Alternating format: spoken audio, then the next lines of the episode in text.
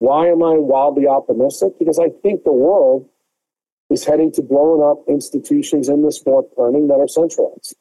I think centralization is undergoing an extinction event. Uh, and I think that's a good thing for us.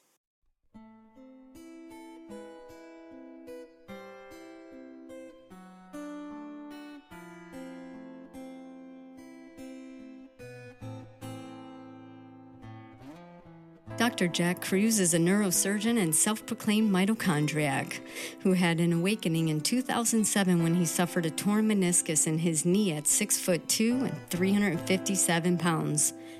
This stirred in him a deep curiosity for understanding the laws of nature and how the body works and heals. He came to find that light, magnetism, and water were non negotiables in the medical toolbox, and that when we find ourselves estranged from nature as medicine, disease ensues. He ultimately concluded that modern medicine lacked a deep understanding of how humans function in relation to the natural world, in part because the medical system is centralized, seeking profit over people. Dr. Kruse has taken on a mission to create the first decentralized hospital in El Salvador where medicine is not beholden to the laws of man, but rather nature. El Salvador, a country on the precipice of becoming the first country to decentralize their money, making Bitcoin legal tender, is where he has chosen to lay his roots. He believes that one cannot be decentralized in their medicine and not in their money. The two go hand in hand. Kruse has written extensively on the paleo diet and the gut brain axis.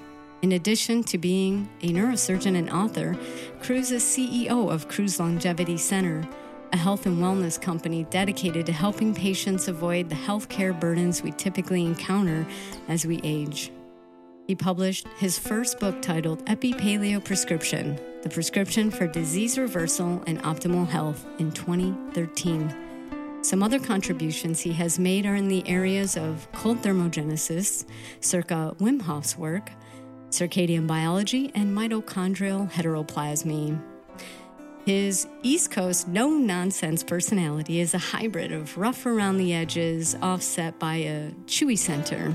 You'll know you understand him and his heart when you can hear the compassion behind his roar.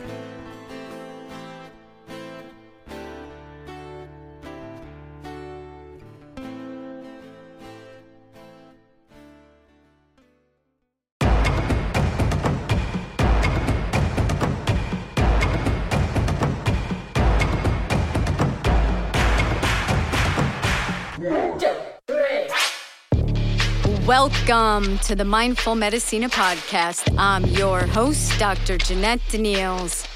I'm a naturopathic medical doctor on a mission to inspire a renewed confidence in the intelligence of the human body. And joining the conversation today is my friend and colleague, Janelle Hartman, lymphatic and colon hydrotherapist, esteemed yoga teacher of teachers and the co producer of this show. Okay, hi, Dr. Jack. We see that you're sitting on. Uh, are you sitting on the roof of your house? uh, no, actually, I'm on the deck of my house. You're on the mm. deck. Okay, beautiful view. It's been lovely out there. Mm-hmm. Yeah, Jack, we wanted to have you on today because um, we've been following you, and actually, you were the inspiration for our first uh, one of our first podcast episodes uh, back, what was that, in August yep. this year. And I came across you when I was just uh, going through some podcasts, listening to some sun episodes because we wanted our first episode to be about the sun. Uh, that was actually Janelle's idea to do an episode on the sun because of, you know, it was summer and I'm pretty obsessed about sunshine. So I had heard your interview on Regenerative Health Podcast, and that was the first time um, that I was. I felt like I had some competition for uh, being being the biggest sun worshiper on the planet. I think you have me beat. So well, I mean, you're inside with red light, so I'd say yeah. I've got you we're, we're, we're and yeah, and we don't really uh, we're trying to figure out the headphone set too because we know that messes with uh, melanin. Um. Anyways, don't so, use them. You don't need them. You don't need them. No, you don't. I mean, I, I just I've never understood why podcasters think that the acoustics for the audience are somehow worth their health. I, to me, that's just a trade off that just doesn't work. Mm-hmm. And the bottom line is if you're interested in good information, you're not going to give a shit about the acoustics. You're not going to give a shit about the audio either, to be quite honest with you. I mean, the bottom line when we do podcasting, it's, it's actually goes for the person being interviewed and the person doing the interview. It's really about transmitting the information and letting the audience do with it what they will. I just have never understood um, the video files and the audio files, why it's such a huge big deal to podcasters. And, you know, I, I don't think I'm ever going to get to the point where I understand their perspective. Mm-hmm. Uh, and I can tell you guys the same thing. If you're just starting out, uh, the most important thing isn't the sound quality and the video quality. The most important thing is the quality of the interview. Don't worry about that. Mm-hmm. Yeah. Can, I, we, can we hear him speaking without these on?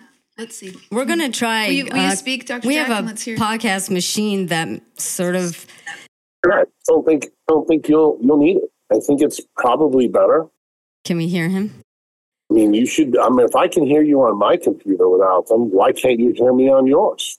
We yeah. are we are running you through a, a board called a, a RODECaster, and so the only way that your voice comes through is through here. But I mean, I can hear you holding it like this, so I can hear hear him way. a little bit. Yeah, it's up to your ear. It defeats the purpose. Then I'd say put them on, but you've got to figure out something from your IT people of how to do this, you know, without putting that. At least use air tubes instead of those damn things. Uh-huh. It just doesn't make sense to me because, you know, if you're going to do podcasts and you're going to interview a whole bunch of people, this is going to be a constant source of problems. Mm-hmm. Uh, I just don't think it's a good idea. Yeah. Yeah. No, and we we agree completely, and we are looking into ways to get around this with yeah. the RODECaster. We came in yesterday. We were trying to figure it out. Actually, we're like, he's going to give us total shit about this. Yeah. yeah. So we're, we're bottom line, he doesn't care about your health. You, you remember, you're the CEO of you. You got to care about your health.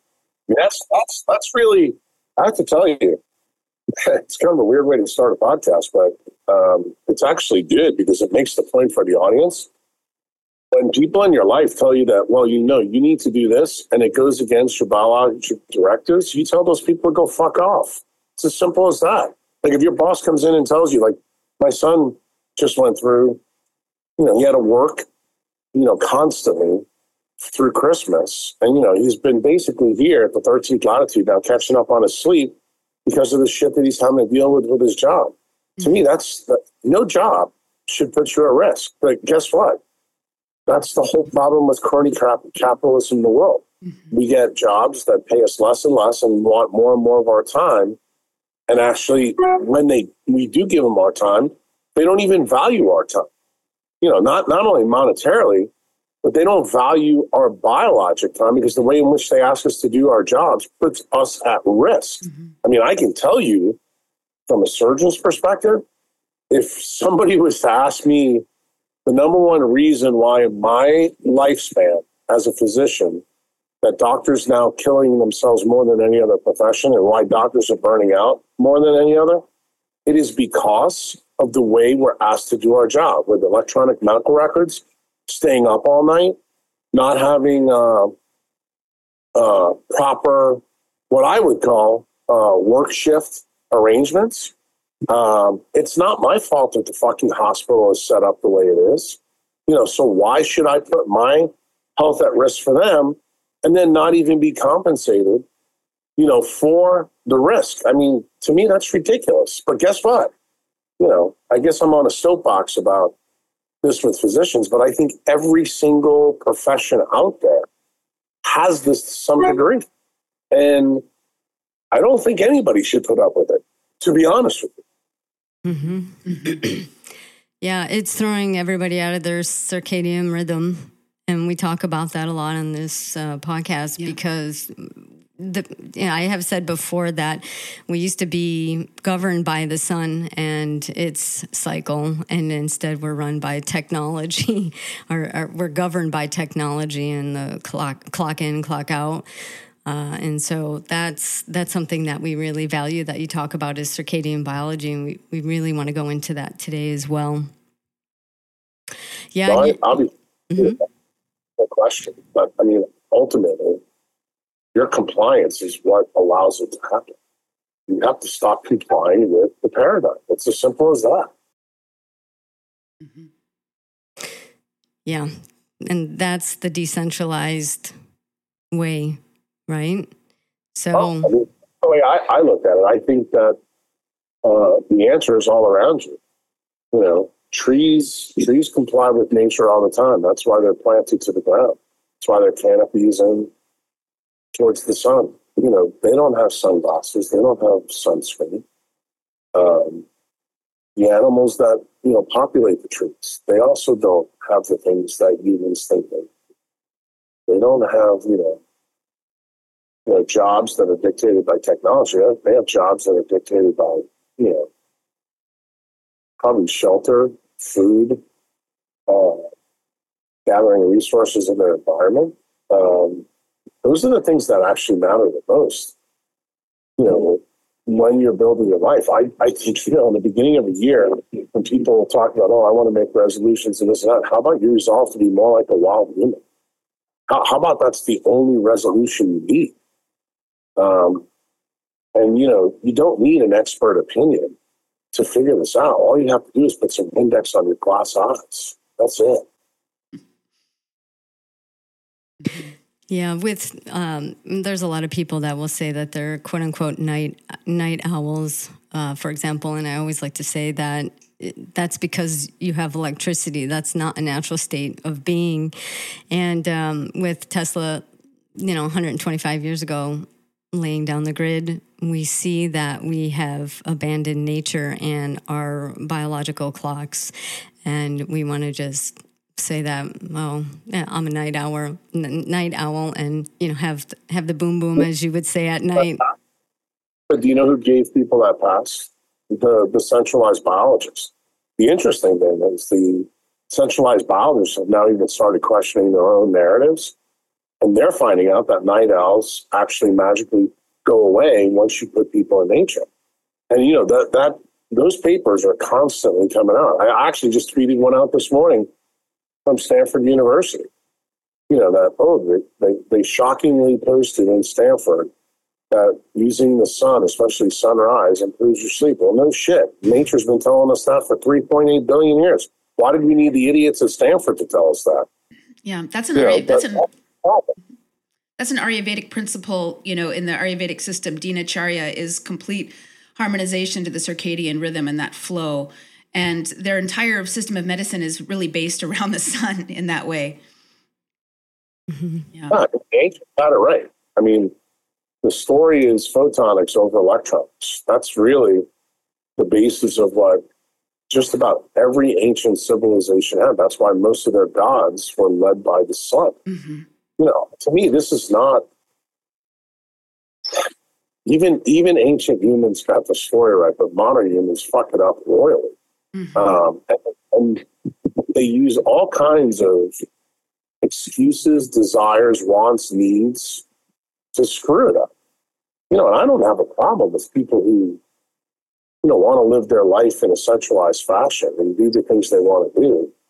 But don't don't come and bother me and tell me that I'm wrong about, you know, the sun and dark cycles and, and this and that when it comes to disease, because it's pretty obvious that is actually the course. But people say, well, I can't live my life like that. Okay, then just accept your disease fate and shut your pie hole, because that's the truth. Mm-hmm. Mm-hmm. Yeah, and and you can see it. Uh, you don't even need uh, peer reviewed articles to see that health and disease increase with the lack of sunlight, uh, moving away from the equator, and or just living in higher latitudes, uh, working night shift. You you really don't have to be a rocket scientist to see that when we well, abandon it.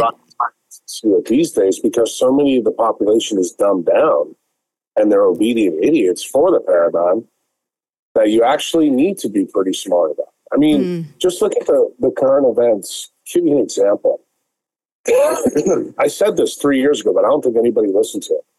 When we talk about the biggest elephant in the room uh, for public health lately has been COVID and, and COVID 19. You know, it's caused by a coronavirus. We can argue all day long whether it was created by man or not, but remember what coronavirus means it's a virus that is controlled by the sun. When the sun's not present, coronavirus is bad. When the sun is present, coronavirus isn't. So if you go look at some of the uh, the experts that are on Twitter that I highlighted, this guy Dennis Rancourt uh, from Canada, he actually was late to the party, but picked up the pulse of COVID through looking at the lens of just all cause mortality. And one of the things that he said uh, in November of 2023, that'll show you how late to the party he was, was that all cause mortality clearly shows that COVID really wasn't the problem. It was actually our response to the problem that was the issue. And the, one of the most brilliant things in his presentation that I was hoping the smooth brain centralized idiots out there would see is that there's a diurnal pattern to coronavirus, that all cause mortality is highest in the winter and lowest in the summer for humans. He actually made a comment when he gave the talk in Romania that I'm not sure why that's the case. So hard stop. Why don't I give him plus five? Because it's fucking obvious what the issue is. The sun improves longevity. Okay. And here's the other irony. He even proves or disproves his own skepticism when he also looks at the effect of latitude over his same data that within the 20s, meaning tropic of Capricorn and Cancer, you lose the all cause mortality pulse in humans when you look at countries that are in there. So hard stop again. What, what is he saying? That people who live in the tropics actually live longer. There's no seasonal pulse. So when you take COVID through that lens, then you start to go, well, what is it about life outside the 20s that has changed so dramatically?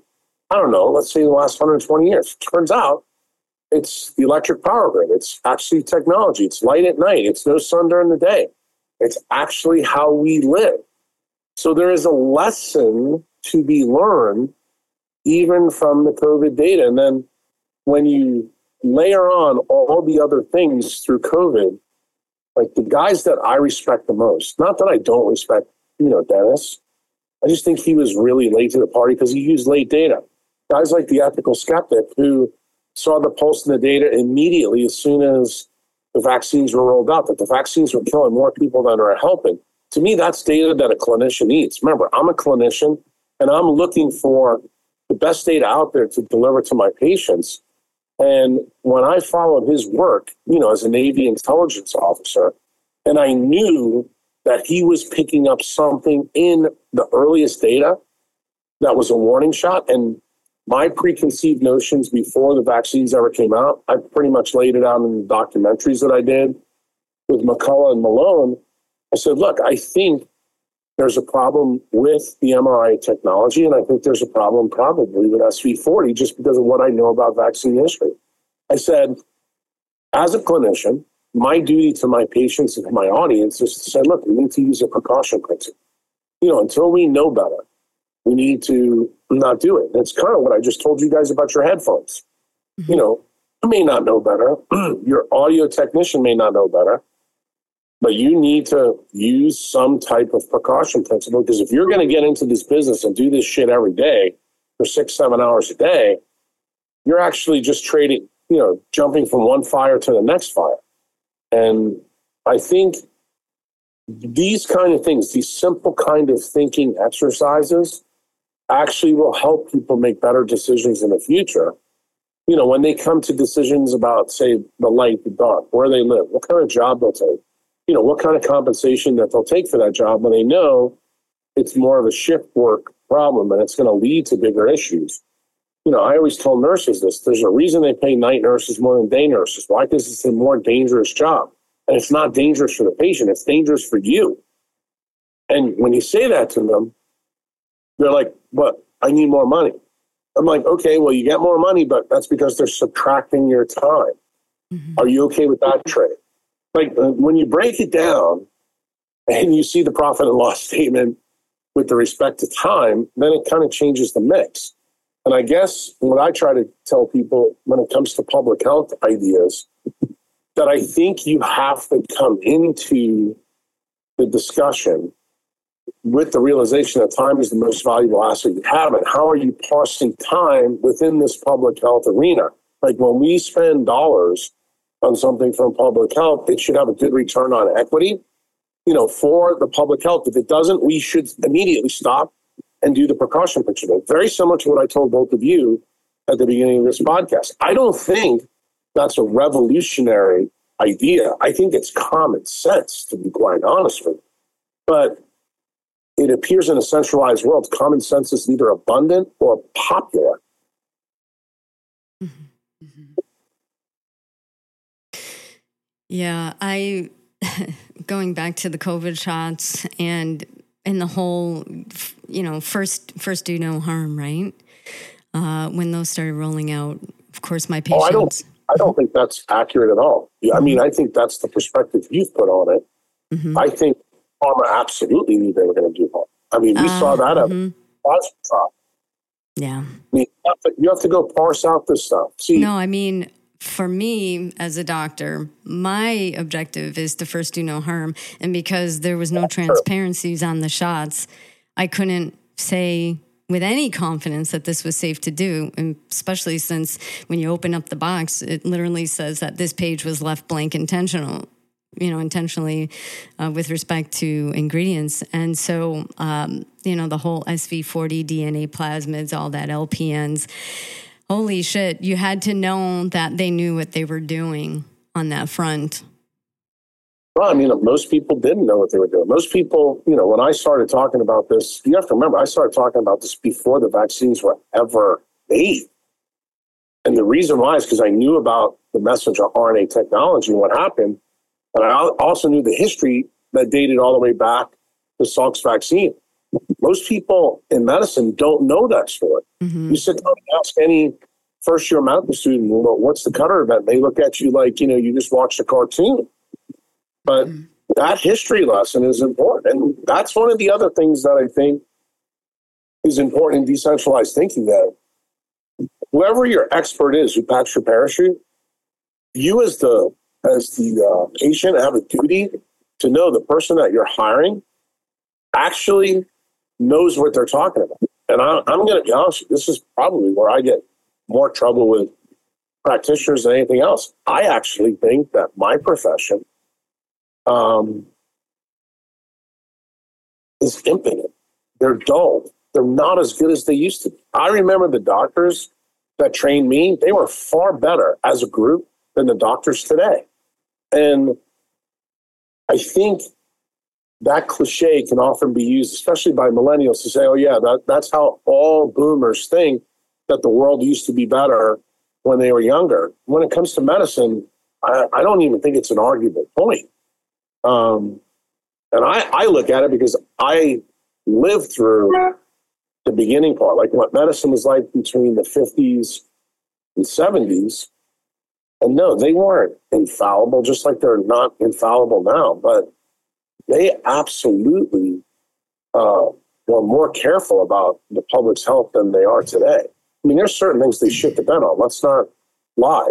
Water fluoridation and cigarette smoking, they were terrible at. Um, but when it came to drug, drug side effects, I mean, I still remember um, when we pulled the the uh, flu shots for the Guillain-Barré stuff back in 76 and 80.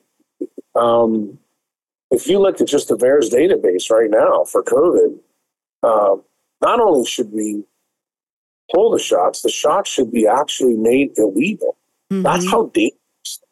Mm-hmm. Um, I mean, this this has gone past the point of talking about this as medicine. I'm going to tell you, I think more people have been killed by the vaccine than certainly have been helped.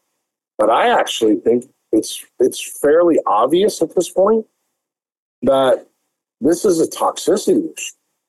And I don't I don't want anybody to parse my words in this podcast down the pipe when you guys put it live, but every drug has a toxic profile, has a toxic side effect. Mm-hmm.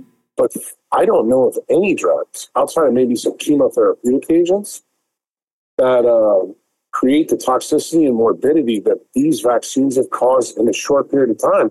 So much so that guys like the ethical skeptic and Dennis Rancourt picked it up like that. You know, the problem is when you have people pick up like that, but then they get censored and sidetracked. See, that's a problem. You know, I need those early detection people out there. I pay attention to people who I have vetted, who I know that can think well. You know, and then when you get experimental evidence that your intuition and your inclination was right, you know, from guys like Kevin McKiernan and Phillip Buckhaults, you know, the, the way the system is built, the FDA and CDC should be making recommendations immediately to the president and the Congress that these things need to be pulled off the market. So far, the only doctor that I know has done that is the, the Surgeon General of Florida. And part of the reason I think that happens is because I've been sending a lot of emails and and shit to him because I have a clinic in Florida. Um, maybe he's listening to some podcast. I don't know. But, you know, we have a duty to tell people the truth. I mean, look, the truth is often not popular. Um, but I just, I have to tell you, the two big fails for me in COVID have been doctors and patients. I think patients have been apathetic and nihilistic. They haven't asked doctors and held their feet to the fire enough. And I also think that doctors have just subjugated their power, you know, to places like the CDC, the WHO, the WEF, you know, the WHO, you know, Dr. Fauci, the science. Mm-hmm. You can't do that. Know, that's not being a good doctor. Being, no, being compliant with the paradigm is not being a good doctor. It's actually being a good employee which is that exactly why the paradigm is built the way it's built. And Dr. Dr. Kruse, there is this obsession with DNA and RNA versus what the mitochondrial model that you are a proponent of. And could you talk a, a little bit about maybe the diversion of those two things and that's the difference that's the main difference mm-hmm. you know i just did a podcast with a phd researcher alexis jasmine when we got into that very issue the person i think who brings this up in science better than anybody is doug wallace Mm-hmm. 99% of the NIH budget gets spent on RNA and DNA. Why does that happen? Because that's a good gig for pharma. See, if they can keep you focused on the wrong genome, you're never going to get to solve chronic diseases because that's how they make most of their money. Mm-hmm. So the one that I talked with about her was the statin story. Why? Because that's the oldest one. It's the one that I think now has more holes in it, you know, than it supports. But you still have pretty smart clinicians, centralized clinicians like Peter Attia out there telling people, no, I advocate for statins. When LDL goes up, we need to do that. I, that's my problem with this. That even smart doctors are still, you know, making mistakes. And it's because the centralized paradigm has us looking at the wrong genome. The genome that transforms energy from the environment, you know, to our cells, which turns on RNA and DNA, is the mitochondrial gene. Now, how that works, the centralized paradigm has no idea, but predominantly why we have no idea is because the NIH doesn't fund researchers in biophysics to figure out that through metabolism we create biophotons. The biophoton spectrum is actually what controls all the 100,000 biochemical reactions in a cell. That's the fundamentals of decentralized medicine. Um, and the problem is, I think the public gets frustrated when they hear me talk about stuff like this and I tell them, this is what we need in decentralized medicine. We need, you know, people to go out uh, and make photomultipliers for at a nanoscopic level so we can see what the biophoton spectrum is in a cell so that we understand how light controls the TCA cycle, how it controls both anab- anabolic uh, pathways and catabolic pathways. So then we can begin to make sense of biochemistry because the truths that biochemists believe that are truth now, they're actually facades. Most of them are lies that are masquerading as truths because we don't know what the central controller is. It, it, it's very much like the situation, unfortunately, in The Wizard of Oz, when, you know, the curtains pulled back and Dorothy mm-hmm. sees that it's some old fucker, you know, controlling the whole game. Mm-hmm. and people don't realize that that is exactly what the difference between centralized and decentralized medicine is. It's not that I want to throw, you know, centralized clinicians like Peter Attia out and all the stuff that he learned in medical school. Remember, I learned all the same shit. It's no rocket science to me. To me, it's much like uh, circadian biology. You have to have light and dark come together to understand how biology works, but you need centralized ideas and decentralized ideas to do this too. And then you need to figure out, okay, what really makes sense and what doesn't, then throw out the bad stuff and keep the good stuff. But the only way you're going to be able to do that is you have to put centralized medicine on trial through a meritocracy. And that's really, you know, what decentralized medicine is, what I'm attempting to do in El Salvador right now. There's a, a method behind my madness uh, because I've seen how healthcare has been usurped by the profiteers. And the profiteers are not going to go easy. You know, we're seeing that, you know, even on the monetary side. You see what Elizabeth Warren and BlackRock are doing now between fiat and Bitcoin. You think you think that that's not a battle royale? I got news for you. Can you imagine what's going to happen when Big Pharma gets a load of the ideas that, that I'm, you know, shooting to leaders in, in countries? I guarantee you, it's going to be a shit show. but you know what? The bottom line is patients have to be activated and the CEO of their own disease. Like if, if, if patients are apathetic and nihilistic, like most most millennials are on on their money, I'm going to tell you these ideas are going to die with me. I promise you they will. Um, people always think that the truth gets illuminated over time. Well, why do we have something called the Dark Ages? Because it did. Uh-huh. People forget that about history, and the same thing is true with medicine. And it takes people to fight against a paradigm. And then some type of disruptor from outside the paradigm destroys it completely.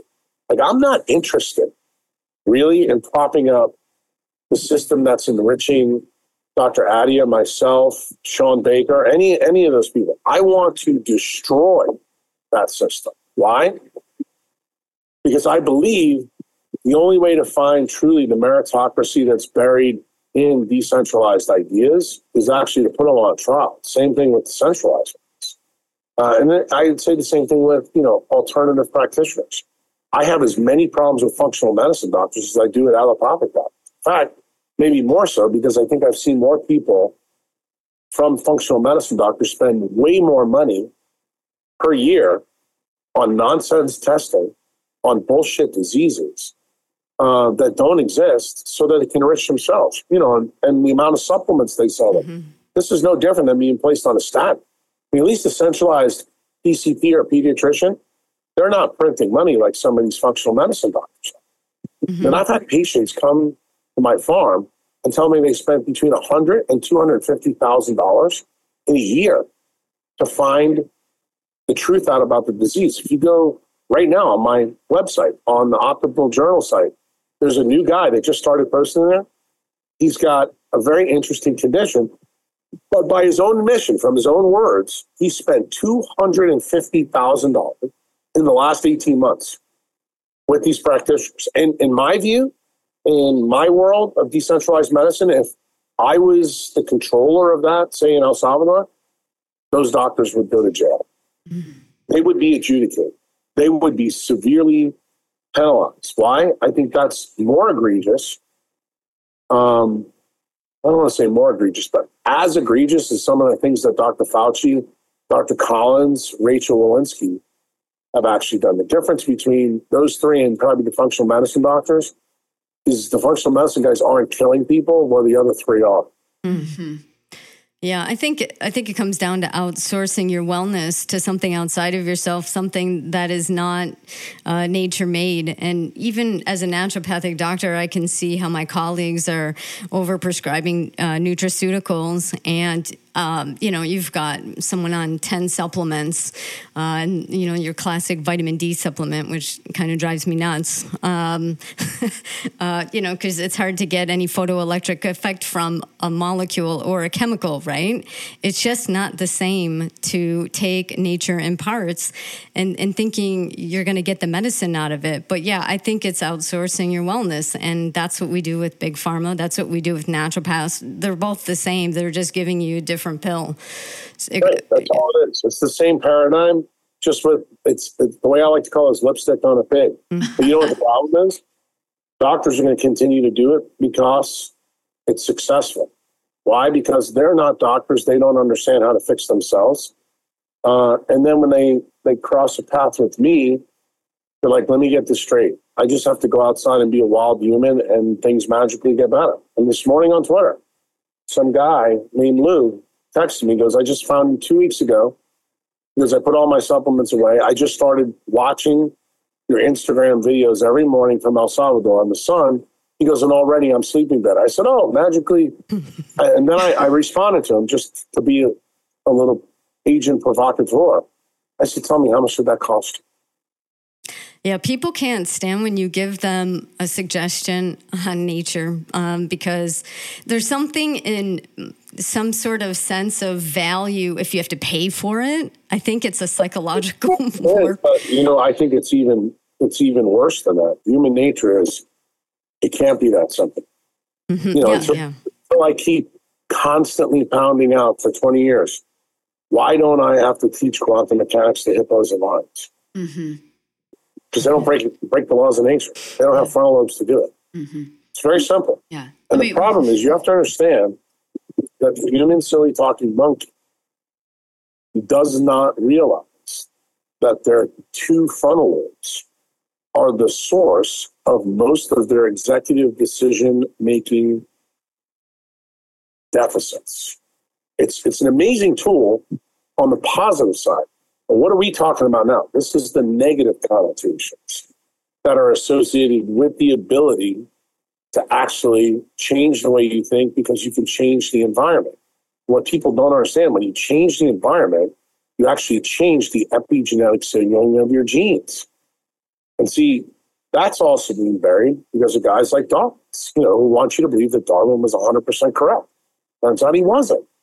And we know that implicitly from you know, the science of epigenetics that really has taken off since 2003. But guess what?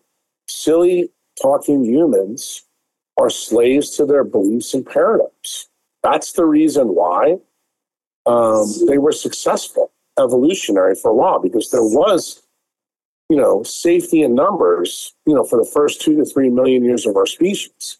Turns out the last 10,000 years, that's no longer true. Why? Because now we've come up with ideas that we can control behavior of silly talking monkeys who refuse to think. Yeah, I always say you can't heal in the same environment same environment that you got sick in and that was oh gosh, we used to do house calls, right? As doctors and we could actually see their home environment. But yeah, looking at the environment is really truly where the medicine is. Um, well, yeah. It's where it starts because that's how the system is built. But I mean, just thinking about some of the bad ideas, you know, that are out there. I mean, the, the number one thing that I always like to point out to people, because people in biology don't like physics, because physics often, you know, I tell everybody physics is a foundational science to biology. In fact, biology is not foundational at all. think about calories in, calories out. If you know anything about calories and how calories are used in physics, if you open up any college physics textbook, what's one of the first things they say about calories? That calories can only be used as a unit of measure if the system is closed thermodynamically. Tell me what fucking part of the human system is closed thermodynamically? Because mm-hmm. it's not. So hard stop. Anybody who's talking to you about calories in, calories out. Remember, who's the number one offender of this? You know, people don't like when I point this out. It's Gary Taubes. It's the reason why I never listened to him for the last 15 years. I think he's been wrong about everything. he's been wrong about things that he wrote about in physics. You know, just because of this single mistake, he's now taking other food guru ideas and wants to fight with people about it. You have to call out his bullshit. He may be right about certain things, but the way in which he's framed the argument is completely wrong. And because of that, um, anything that he comes up with is likely to be a half truth. So you need to understand those kind of things. The same thing is true with the biochemists like Rhonda Patrick and Robb Wolf. they they have a lot of half truths that are masking around uh, as truths.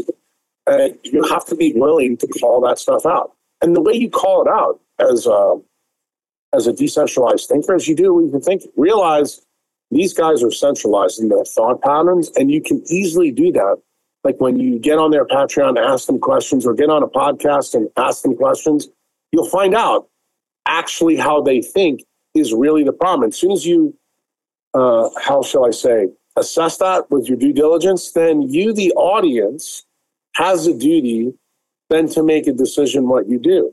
If you still don't think that that's a big idea, um, then you can continue on with the centralized ideas that they continue to show people. That's fine. Um, and I don't have a problem with that because I really truly believe that that's actually the way this whole expert guru system that's been built by humans needs to be um, evaluated. And I think then um, people, once they fail in those systems, then they come to the, the ones that I told you about the ones that don't really cost that much money, that just cost you some time to learn how nature really works.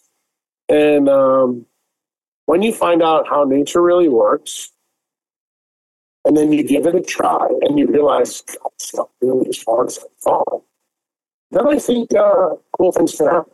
Because ultimately, where I think the return on equity comes from, from decentralized medicine and mitochondrial medicine, it actually comes from making humans more productive.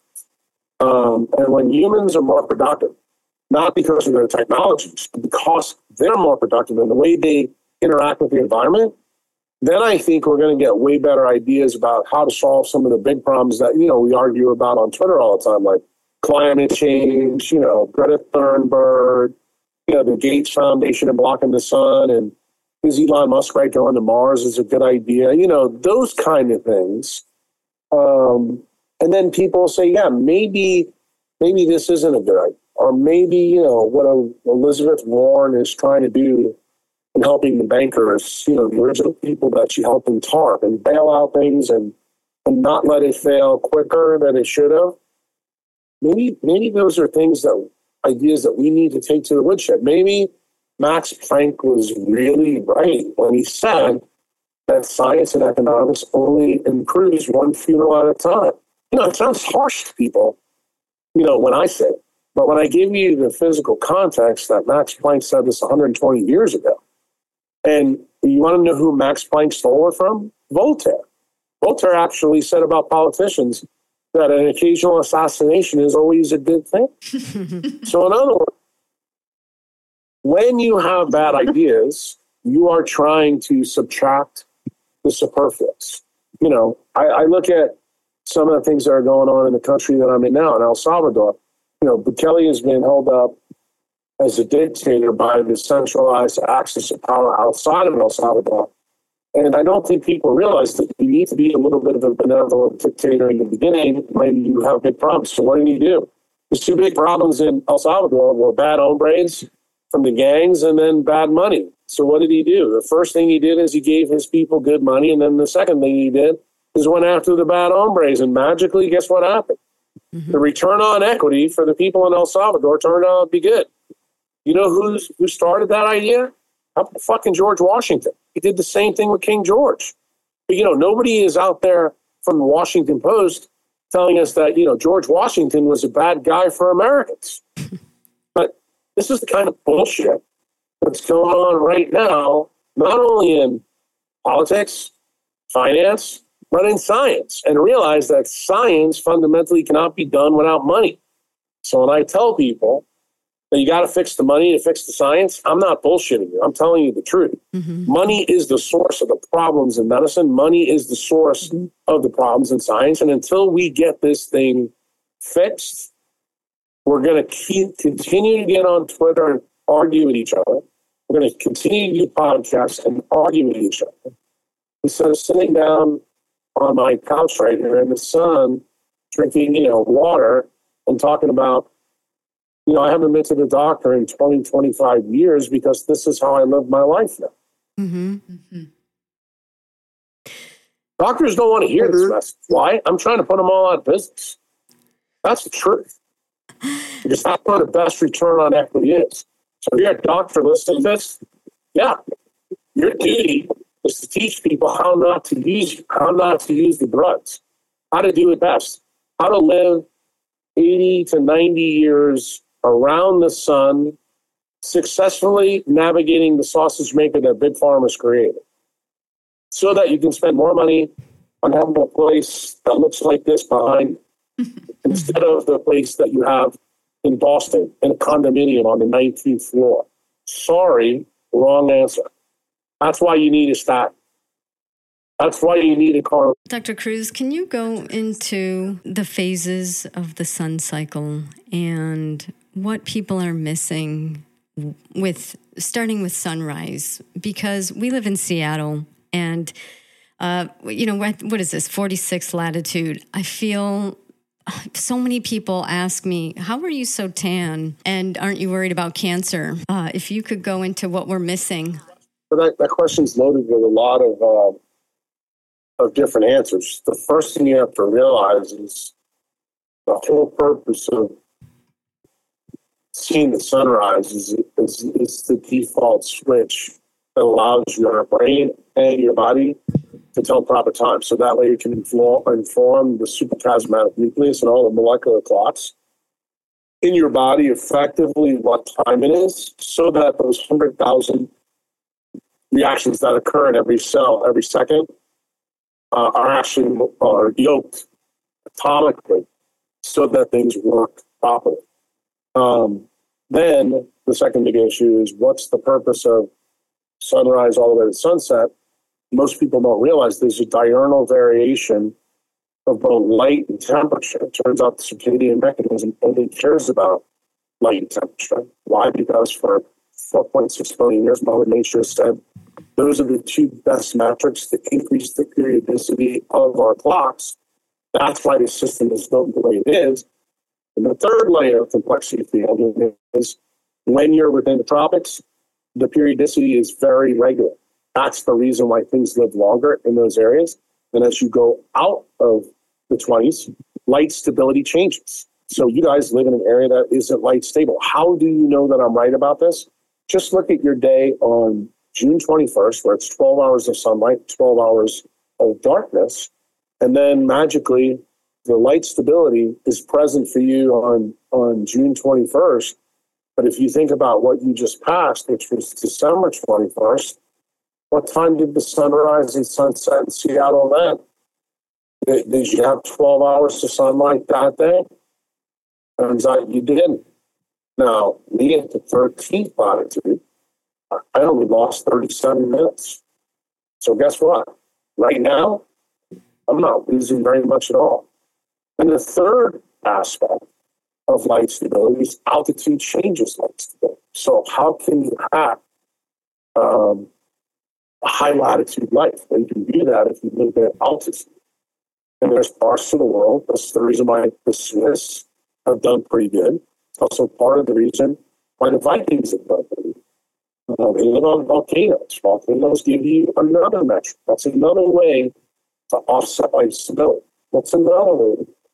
And the Scandinavians have figured out if they use geothermal sauna, that they can add more infrared light to their life, but they don't get exogenous from the sun. Remember what I told you, the difference is both light and temperature is part of the circadian mechanism. Um, one of the most interesting things is light stability is also affected by cold thermogenesis, specifically in mammals, because of the way mammals evolved on the planet 300 million years ago. Dominantly, they evolved in underground existence. So if they live where you guys live, that means eight, nine months out of the year, they wouldn't get any sun. So they had to have systems built into them to somehow get more energy back from the sun. Well, they did that through grounding because they were under the ground. And they also put most of their melanin on the exterior of their bodies so that they could absorb any stray light that was present. That also created hair. Their hair all over their bodies. It's one of the defining features of mammals. Well, what is that hair filled with? Melanin. So they put all their stuff on the outside. When, when you look at this from that perspective, all of a sudden, you start to realize that the whole solar cycle thing really is a story about light and temperature. And that's actually mechanistically what your clocks are all paying attention to. Now, the way in which the nuance of the clock is built, that's the thing that I think most modern humans have tripped over. That's probably my greatest contribution to the story of circadian biology, because even the experts in circadian biology, they're not as nuanced as I am. Like Satchin uh, Panda, he's a great guy. He understands the basics, but he doesn't understand how the non-visual photoreceptor system basically is the second hand for the circadian clock methods. He has no idea how OPN 3, 4, and 5 affect, you know, the positive and negative feedback loops, you know, for the circadian clock mechanism.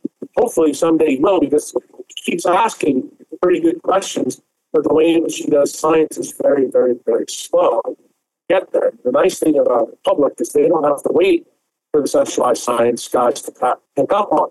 You know, you guys can easily ask a question. Yeah, why did why did God or evolution put you know uh, a UVA detector in our cornea and our skin if it wasn't somehow important?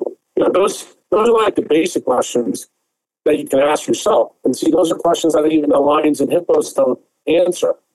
And then you realize, okay, there's a diurnal variation of light with latitude. How does this affect my biology? Means that you, your circadian clocks aren't as good.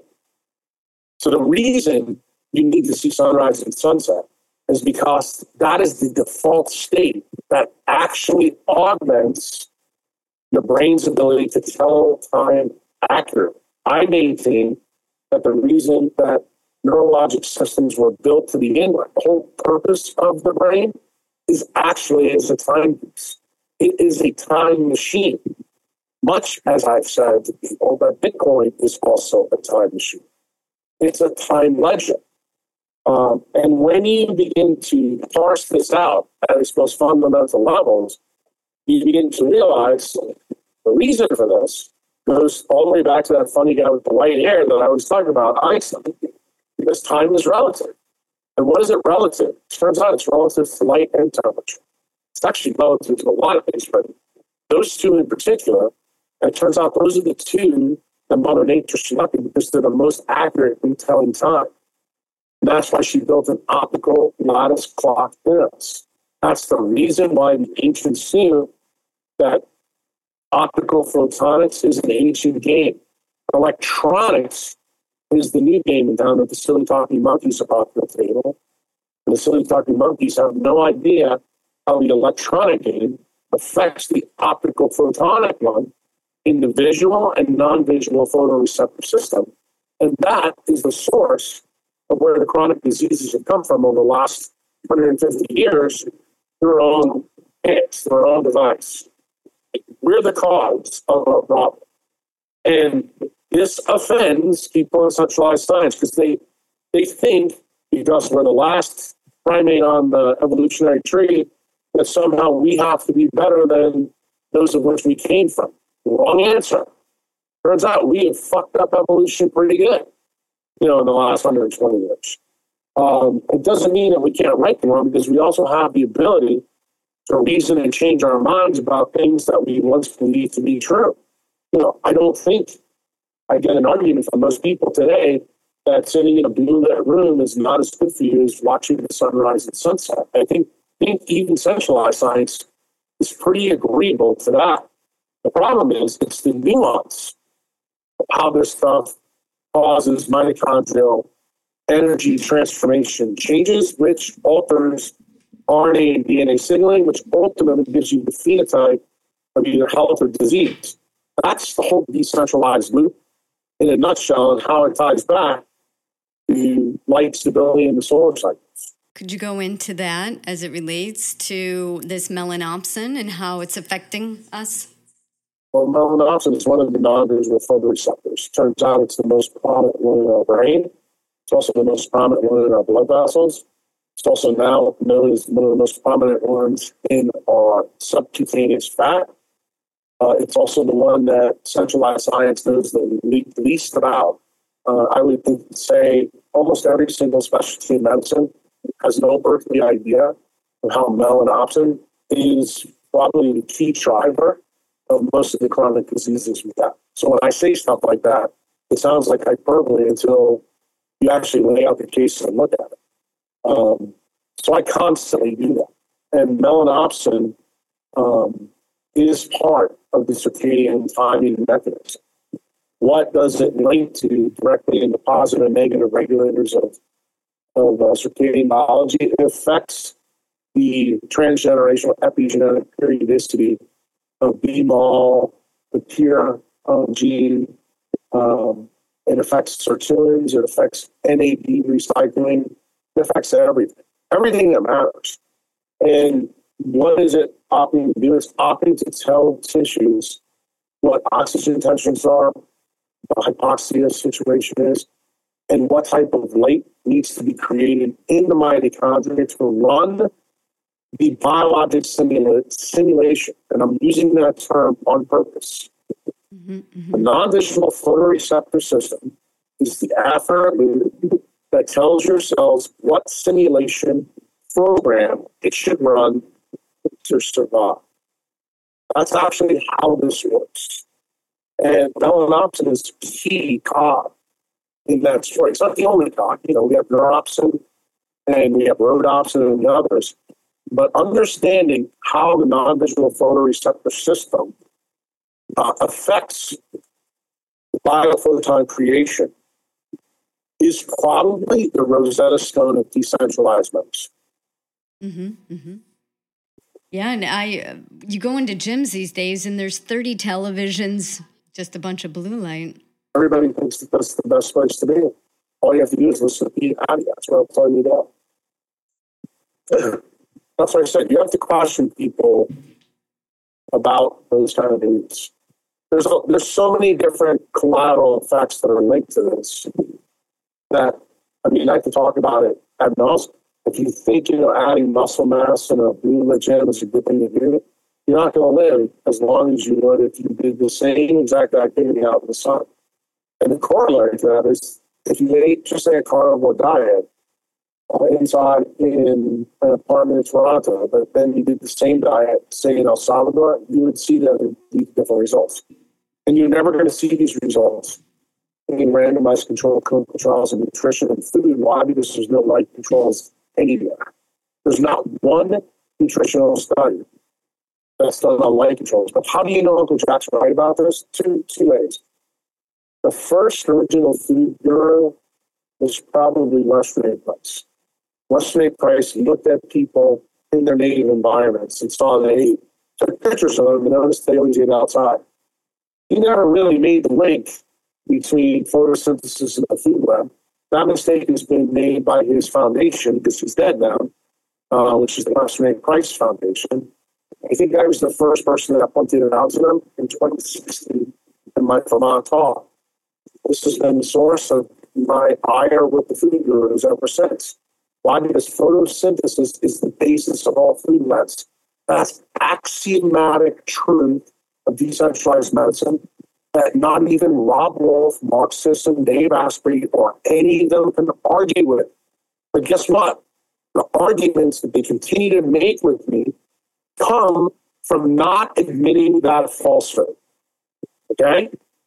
And once you understand that photosynthesis is the the basic part of the food web, then when I tell you that food basically is an electromagnetic barcode that the brain and your mitochondria use to understand where the sun is in relation to the earth and where you are on the earth, the actual GPS location. Then you, when you think about it from that standpoint, my argument starts to sound a lot more like the Garmin GPS, GPS device. And that's exactly what I've told you. That's exactly what it is. It's the reason why you need to understand Einstein's relativity. The reason why clocks run faster for GPS devices higher up so that we can get to the grocery store down here on the surface. That's why this clock in your eye has to run faster than molecular clocks in your body. But people don't understand that the fidelity of our system is that sensitive. So that when you go to the blue gym or you eat the banana after you do your exercises, that those two things actually decrease the periodicity of your clock genes and change the phenotype you're going to get. You may still get hypertrophy muscle, but it doesn't mean you're going to live long. Last time I checked, hypoxia is really not a good thing for things built with mitochondria. Maybe that's the reason why humans die from brain and heart disease more than anything else, because that's where their mitochondria are buried. We know that melanin is a battery bank and a semiconductor. Could you go into the importance and the value of melanin? Uh, most people think of it as just something that gives us a nice little tan. Could you talk about that and its benefit as an energy being? Yeah, the first battery life was really water. Um, melanin was an evolutionary adaptation that life began to use later. And it's pretty simple. It builds on the last concept I just gave you. You have to know something about photosynthesis. The first step in photosynthesis, sunlight charge separates water into hydrogen and electron, uh, I should say hydrogen and oxygen, and creates two electrons. That's the original battery. That's the uh, electromagnetic capacitor of sunlight that builds food. What melanin effectively did is it created a better battery for cells inside and on the outside of them because when it charge separates water into hydrogen and oxygen, it makes four electrons. And if you know anything about that funny guy from Switzerland, Einstein, he taught you about something called the photoelectric effect. If you have four electrons versus two, you have a better battery when it comes to light. Turns out the battery is better. So if your battery is better on four electrons, can you build complexity? The answer is yes. Do we have proof from that concept? Yeah, it's called the Cambrian explosion. And it appears for 3.8 billion years, life used very simple batteries, kind of like those around chlorophyll, hemoglobin, and water. Life was relatively simple in two domains of life. And all of a sudden, about 650 million years ago, things exploded into 32 phyla. When it exploded into 32 phyla, my contention is Mother Nature gave cells the ability to self organize much better because of the battery in melanin, because of the better battery in, in water, and also through her atomic molecular organization inside of cells. That's when we went uh, from prokaryotes and archaea to a eukaryotic design. And the eukaryotic design basically increased cell membranes and increased our ability to create more water. And then uh, we got the ability to create more complex chemicals inside that allowed us to make more electricity. And when the power plant inside cells grew, life became more complex. Yeah, so what we're getting from melanin is intracellular water and light. Is that correct? Well, you get a lot more than that. You're getting four electrons. Mm-hmm. That's the most important thing. Got it. And you're getting a humongous support of hydrogen H plus to run your hydrogen fuel batteries, which are called mitochondria. Mm-hmm. When I tell you that the amount of hydrogen that melanin creates is exponentially more than what chlorophyll does, it's not even close. Um, and when you understand why, the, the major fuel source for mitochondria is H plus. Most food gurus think that we just strip out uh, H plus from the three dehydrogenases that are present, you know, in some of the biochemical pathways. This is the reason why I laugh at their foolishness. They don't understand how this is going. And they also have never actually looked at electron microscopes, you know, in cells and realize why why is evolution or God put all the melanin really so close to most of the mitochondria? It's because of the hydrogen source. It's obvious. Uh, the electrons can move through the system easily because that's what they do in semiconductors, but they have to be excited by light And it turns out what excites the electrons that are created from the disruption of, of water by melanin inside, it's the light that the mitochondria makes. When you start to see this loop, it's a perfect decentralized loop. It's no different than the loop that started between the sun, the earth, and archaea and bacteria cells 3.8 billion years ago on the surface of the planet. Now we've just become masters of how to use some of these uh, basic ideas in physics to put it together. It's all about the organization and and how things go. And the funniest part of the whole melanin story is today condensed matter physicists who study melanin know that it's actually better than graphene. They have no earthly idea how it works because the techniques that they use to study semiconductors don't work on melanin because of how densely packed the structure is. So this will show you how rudimentary our understanding of melanin really is. And do I fully expect before I'm dead, or maybe in the next generation, that we're going to find out some really interesting, new, novel things that melanin does that we haven't thought about yet and how it powers cells? The answer is yes. I think there's a lot more magic to melanin. Yeah, and we can see that you're around what a Fitzpatrick one, right? And you have built this solar callus to be able to receive the medicine from the sun. Can you give us a um, give us give us the story of how how that works? How do we build a solar callus so that we can actually ascertain more mel- melanin? I mean, I kind of answered that question for you earlier, but mm-hmm. just didn't give you all the details. Remember that silly talking monkeys innovated around the East African Rift about two to four million years ago. Those silly talking monkeys were brown. They had hair all over their body. Uh, we also established from uh, Denis Rancourt's work that all cause mortality is reduced in equatorial zones.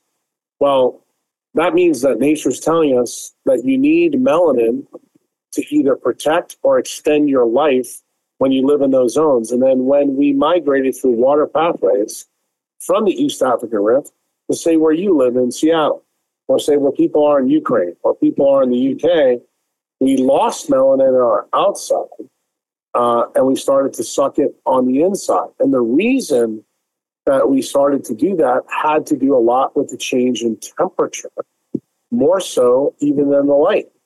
Um, why we began to get a change in our biology where we could create light uh, through the inner workings of the way mammals were built. Remember, we've only been here two to four million years. Uh, mammals have been on the planet for 300 million years, and they came here from amphibians. And there is a, an accessory pathway of light creation inside of us. That's why every mammal has the mammalian dive reflex. It's also the reason why mammals respond to cold temperatures the way in which they do. Um, every human responds the same way, but uh, the effect is changed by the mitochondrial haplotype. So again, we're back to that story. Mm-hmm. When you have a tightly coupled haplotype, which is in the East African Rift Zone, it always marries up to darker melanin on your skin. And the converse of that is true that when you live in Seattle or you live in, say, the UK, you are going to lose your melanin and your haplotype isn't going to be L0, 1, 2, or 3. It's going to be like H3 or K or some other uncoupled haplotype because it turns out that you're going to use a lot of temperature to drive your optical lattice networks in your body.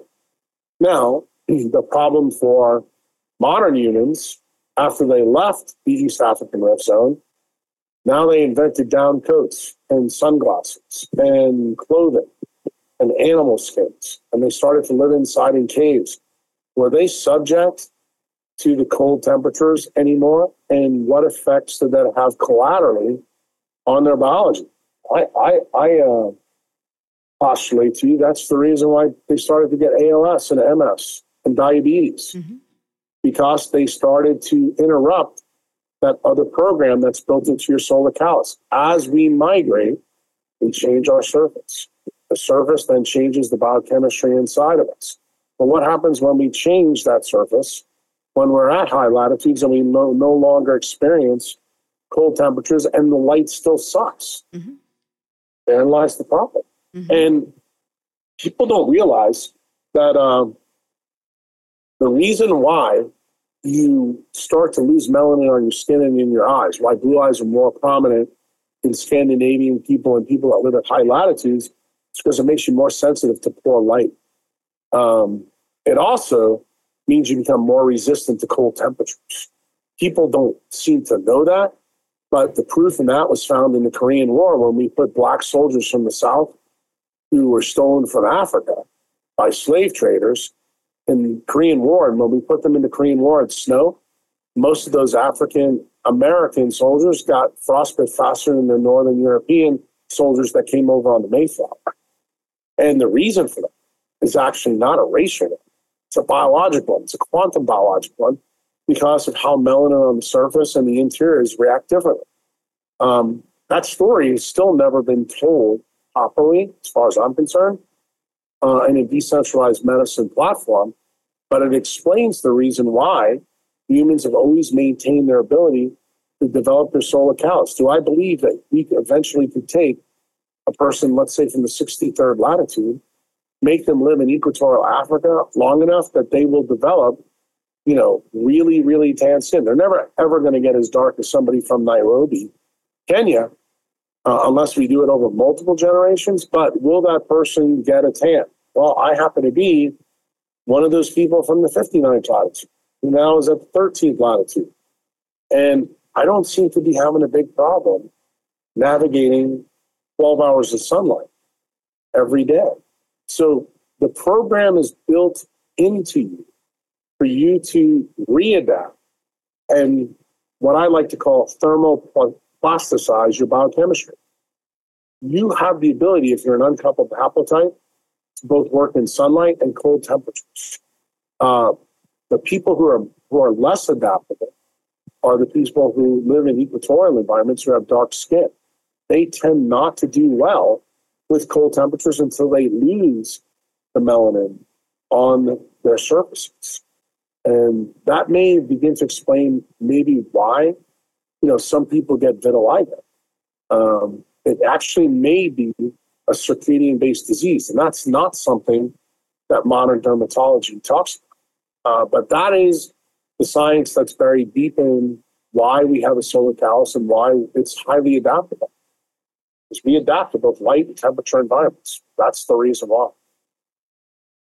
And what do you make of the VDR defect that people talk about when it comes to methylation? Do you think that was an advantage uh, or an evolutionary benefit? It's the story I just told. Mm-hmm. That's why it's there. I mean, remember, if you have you have uh, the ability to change your services and change your biochemistry, why the hell wouldn't you have the, the, the plasticity to do it to your SNPs and SAPs? Of course it's there. But you know, the functional medicine guys have totally ruined that science. So if somebody has a VDR, uh, let's say homozygous, quote unquote defect, is it actually a defect? no, it may not be. It means that they probably should live in a more tropical environment than the one they're in. Yeah. Uh, that's the way to fix the problem. Um, the interesting thing is, why did they eventually get that so-called defect? is because they likely, from their mitochondrial inheritance patterns, moved from a tropical to a high latitude environment. Most of the people that have those type of defects are usually Northern Europeans that go on to develop, you know, huge problems with methylation. And this gets back to my original point that I made to you. People that have problems with methylation, what they need to understand, what is that a synonym for? It goes back to Denis Rancourt's, you know, original idea in the November 18th, 2023 talk he did in Romania about a COVID. People that live inside the tropics live longer. People that live outside the tropics don't. And don't you think that your VDRs are opting and changing so that you can live longer than not? The answer is yes. You are your your cells are self-organized to be highly adaptable for survival. But ultimately, what do we know, you know, from, you know, Dennis, uh, not Dennis, but uh, Doug Wallace's work, that the first law of conservation is built into the whole system. Energy can't be created or destroyed. It's a zero sum game. So when you understand that it's a zero sum game and every decade we lose 10% of energy, all of a sudden it begins to make some sense now. You know, why people who are melanated, who live in the tropics, do better than people who are not. There's no mystery behind this. Now, many people hear me say this and they're like, I didn't understand how all these things fit together. I'm like, hard stop. That's fair. I'm going to allow you to shit the bed on them. But you have to realize all these other people that you're paying all this money to, they've learned the same data that I have. They just haven't connected the dots the way I've connected. And I can constantly explain to you why things begin to make sense between chronic and acute diseases. But remember, what's our big problem in centralized healthcare? Nobody else can. That's why more humans are running around with those diseases and they seem for much spot. Because fundamentally, none of them realize they're tied to light and temperature cycles. They're not tied to really anything else. Mm-hmm, because everything is, yeah, everything is RNA and DNA. Yes. Very yeah, that's what I was going to say is that this is this is getting down to the basics of mitochondrial dysfunction, even going all the way back to the beginning of the conversation with the COVID shots, how all of this is affecting those energy cells. Of course. I mean, there's no question about it. But the thing is, nobody wants to have these discussions because remember, they don't fit the paradigm that uh, centralized science has built over the last, you know, I would submit 2,000 years but I think it's really been polluted probably the last 125, 130. But rest assured, the profiteers understand how to manipulate the system. That's the reason why they use methodologies in randomized control clinical trials to get the results they want. You know, excuse me.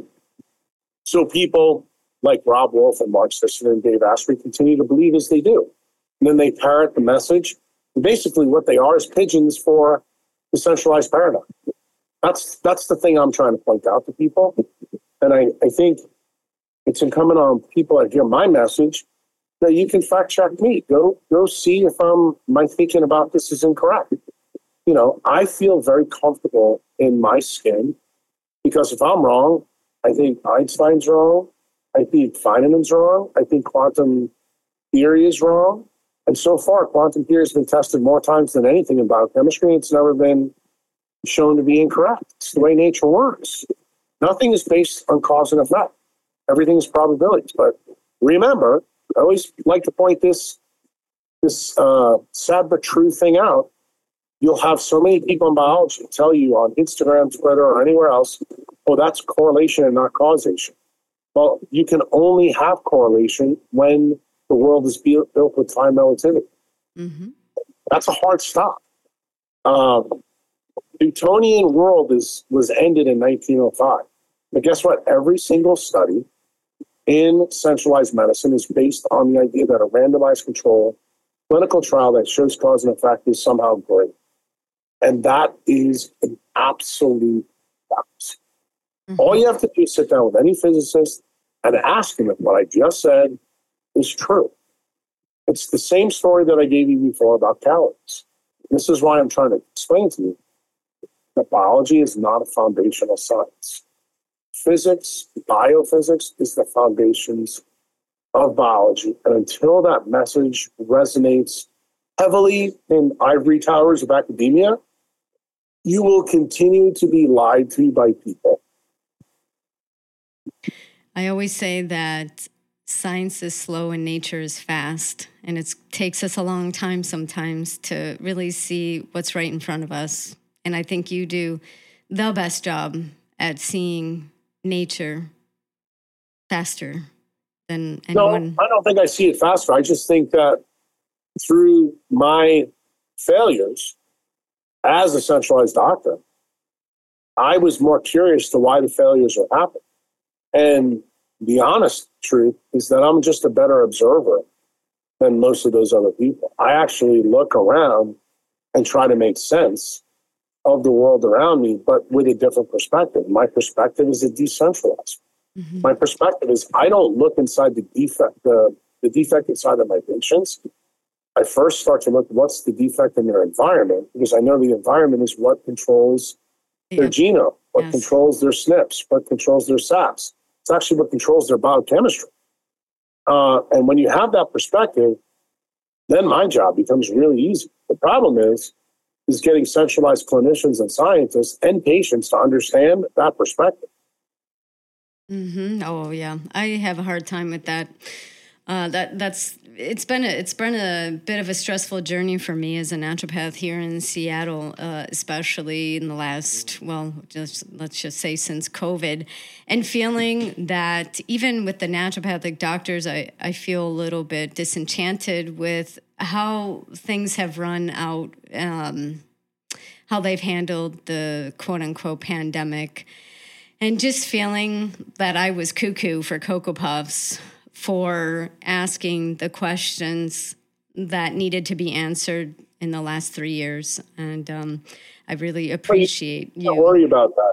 You, you, yeah. I'm being honest with you. Remember, the pioneers are always the ones with the arrows in their back. and if you worry about what people think about you, you've already lost the battle. Um, the bottom line is when you know that you have the truth and nature is the source code of the mana that sells new, you just need to be consistent in your messaging and know as a visionary uh, that with time it will be proven that all the other idiots out there are, are worshiping false gods. Mm-hmm. That's the way that's the way I do it. I mean, look, I used to be one of those people that worship the false gods that actually thought that diet and exercise, you know, were the be all end all, that biochemistry was a foundational science you know, it took a lot of failure for me to get to that point. Uh, the difference is, is once once you come on to the truth, you persist and you you become a real problem for the smooth brain thinkers. You keep pointing out all the incongruities and paradoxes that their thinking does to the audience. And guess what? You'll find out that eventually there'll be a group of silly talking monkeys after they've tried all the centralized bullshit that says, you know what, I'm, I'm going to try to be a lion and hippo for a change and see how it works. Mm-hmm.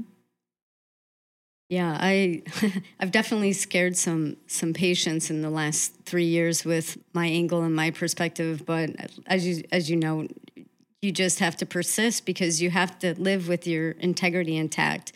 And uh, Mm-hmm. It may not just be people that that are going to be helped. Remember, that's the other that's the other crazy part of decentralized medicine.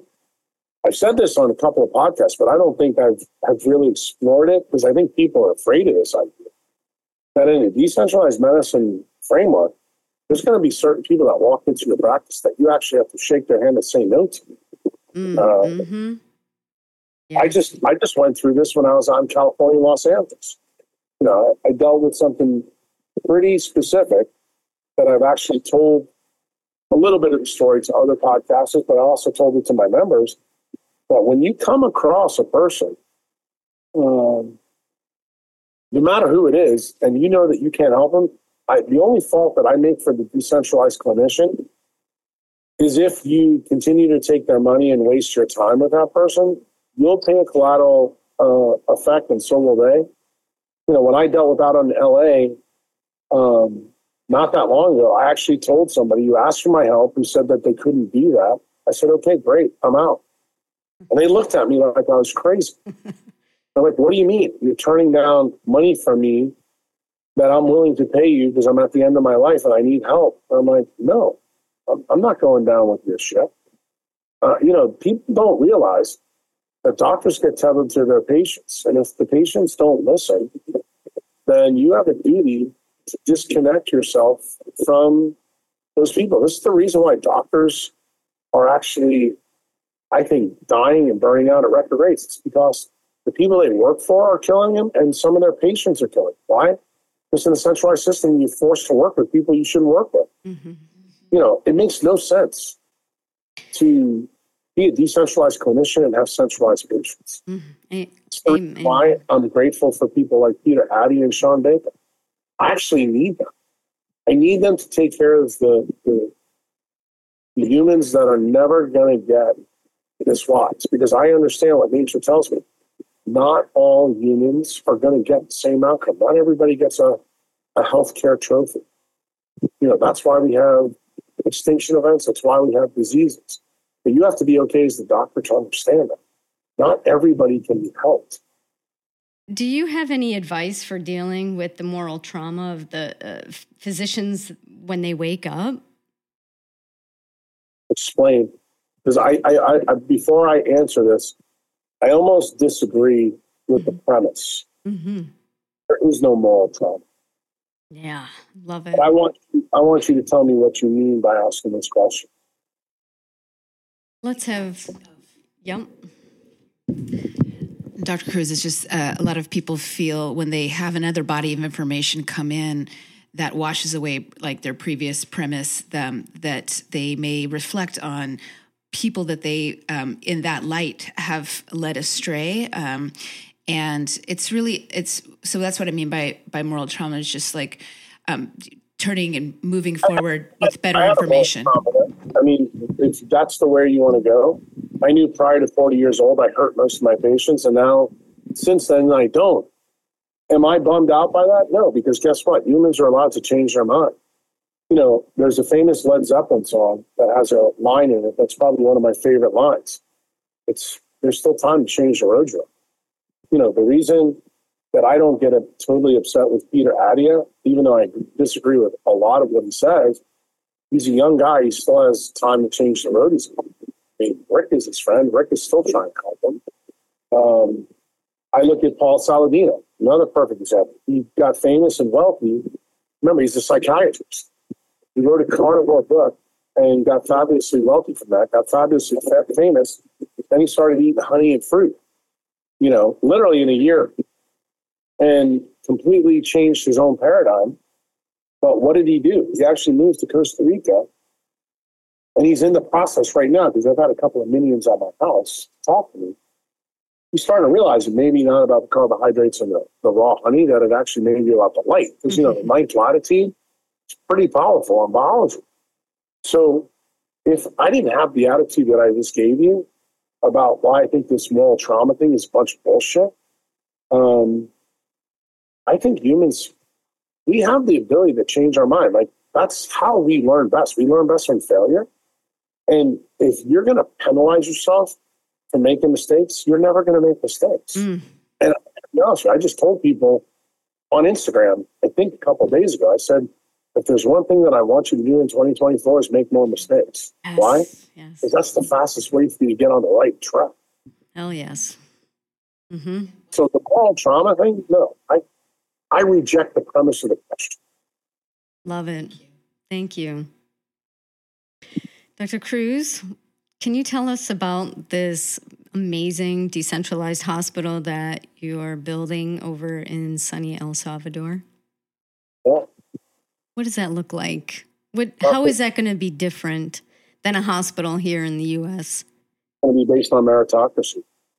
We're going to take the crazy ideas of allopathic medicine, decentralized medicine, shamanism, physical therapy, chiropractic care, uh, homeopathy. What other wackadoodles? uh, ayahuasca, uh, the use of ketamine for mental disorders, like uh, you name anything you want to name, and down here you're going to have the chance to find the, the merits very quickly. In other words, we're gonna we're gonna look at all those things through a scientific lens, and I think it's only going to take about 25 years to figure out what's good and bad, and then we want to marry the concepts of both centralization and decentralization into one concept, and that's what the public health is going to be built on in El Salvador. And then we'll be able to run an experiment, much like they've done in Sweden, where we can use these health metrics over the next hundred years to compare against the, against the, um, the return on equity, let's say, in France, in the United States, or in Louisiana, or in Florida, or in Seattle. Like when the public health experts in those places come out, we can turn around and say, well, this is our experience here. Um, right now, we don't have a health system anywhere in the world built like that. I've proposed this system to the people that are in power in El Salvador over a period of time because the people in power in El Salvador uh, to be quite frank with you, um, they were let down by my health profession. You want to know the truth? The health ministry in this country had the opportunity to inform the politicians, and it wasn't because the politicians were assholes down here. It's they're not scientists, and they were told we should follow the World Health Organization's ideas around COVID. And then magically, some of the leaders down here, specifically President Bukele, looked at my Twitter feed, I think three years ago, two years ago, one year ago. And when he began to see that there was problems with the vaccination, like immediately afterwards, and he began to look at the tweets that uh, I was sending out, uh, he looked at the documentary that I did. He looked at the data that I was reposting from the ethical skeptic. And, and Denis Rancourt, finally, he reached out to me and said, Why is it that this guy on Twitter seems to know all this stuff? And my health experts don't. No one's actually brought this up to me before we had to make a decision on COVID. And that's when I had to have a discussion with him about what's the difference between centralized medicine and decentralized medicine. And then when he asked me, well, how come most of the doctors that talk like you do are getting censored on social media and you're not? Well, most people don't know this, but one of my good friends is actually Jack Dorsey. He owned Twitter. And there was no chance that I was going to get deplatformed. Uh, why? Because Jackson Jack's a contract as well. He lives the lifestyle that I espouse.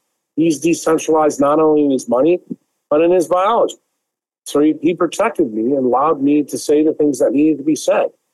And, you know, I, I view the consequences of what may happen in El Salvador through this lens. So if it wasn't for my decentralized patients and friends, this message would never have gone out. I look at COVID as a huge opportunity, mm-hmm. but I think it, it also, just what I said to you earlier on how you have to evaluate patients when they come in, when a politician is willing to sit down and talk to you about these ideas, what do you think that says about that politician? Are they open minded? Is, is, is President Bukele worried about the mistakes that he made because his health ministry gave him bad advice? No. The, the great part of leadership is that when you make a mistake, you, you turn around and make the right decision. You do things that need to be done to protect the public good. I would, I would surface say, has, has Donald Trump done that? Has uh, President Biden done that? The answer is no. Now, one of the guys running for president of the United States did he do that? Did he sit down with me and Rick and talk about this very issue? The answer is he did. Did I share things with him offline that I shared with Bukele? The answer is yes, I did. Why? Because if he has the opportunity to lead this country, I'd like him to know what decentralized medicine really is, not what the centralized experts tell him. I want him to hear it from the source code and one of the things I know that Bobby Kennedy is is pretty passionate about is he wants to solve the chronic disease epidemic. His ideas around where they came from are not, I'd say, 100% congruent with mine, but I can tell you they're more congruent than President Trump or Biden. That's for sure. Uh, and not only that, uh, Bobby Kennedy is also for Bitcoin. So that tells you one of my key metrics that I said to both of you earlier that he thinks with a decentralized mindset. Mm-hmm. So, do I think that his leadership skills will mimic, you know, some of the things that I think I've seen with the Bukele administration? I think so. Um, and just be, be, I want to be clear here. Doesn't mean I'm giving my stamp of approval for either um, or any politician. I think I'm about giving politicians rope until they hang themselves. And right now, these two gentlemen are actually acting for the public's good. I have not seen anything that they've done that's actually harming the public. Um, they're returning freedoms back to people. Generally, that's something politicians never do. I can tell you Elizabeth Warren's not doing that. Huh? President Biden's not doing. Uh, I don't think even Trump did it. Um, I think Trump did help, you know, with his Supreme Court picks. But there was a lot of things that Trump did that, you know, actually harmed the public. And and he has not given us a mea culpa. You know, he's doubled and tripled down on Operation Warp Speed. Uh, I have a problem with it. That means that he hasn't learned from his mistakes. So ultimately, I'm telling you how I think about it. I'm not telling you how you think about it. You have to decide that for yourself. You know, on election day, I think one of the cool things is, you know, today is January 7th. We have an election here in El Salvador on February 4th. So we're less than 30 days away from the reelection of Bukele. I'm going to tell you, both of you, that my discussions about the healthcare system here and how the future may be built, look at the results of that election and then tell me if you think that his people have given him a mandate on the path that he's, you know, moving forward with. Do they feel like he's moving in the right direction or the wrong direction? We just saw that a month ago in Argentina.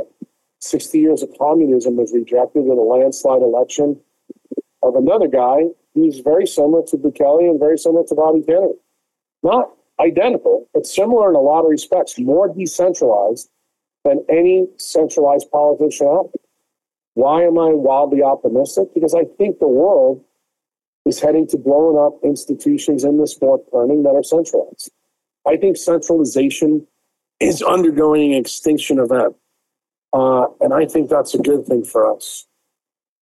Yes, absolutely. Um, and we definitely are so inspired by what you're doing out there because we think this is the way. And like you said, uh, Darwin had it wrong. And it's not the uh, strongest uh, that will survive, but the smartest. And and we feel you have your finger on the pulse of of what needs to happen, and you have our vote. Uh, for whatever that means to you, we we really love and appreciate you so much, uh, Dr. Kruse. Thank you so well, much. I appreciate those comments. Yeah. We hope to visit you. Um, we not just hope, we will be visiting you out there because we both have skin in the game, as you would say. And uh, yeah, we just love you and, and, take care of yourself. And we really hope that you would honor us and, and come on again uh, for a, a part two. Sure, no problem. Enjoy the sun and have a good time with your uh, son. Take care. Take care. Thanks, Dr. Thanks, Dr. Kruse.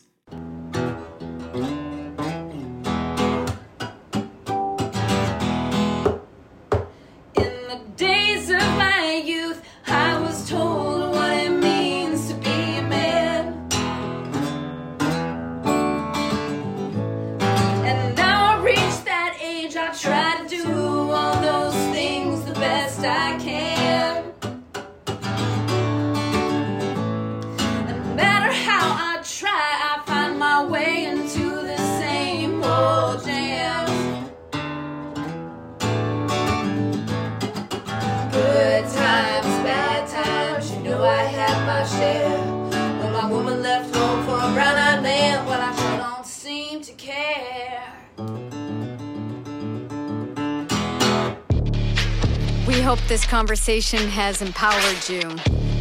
Remember, you are unique and you are a miracle. Your body doesn't make mistakes, it responds perfectly to an imperfect environment. Until next time, go get that life.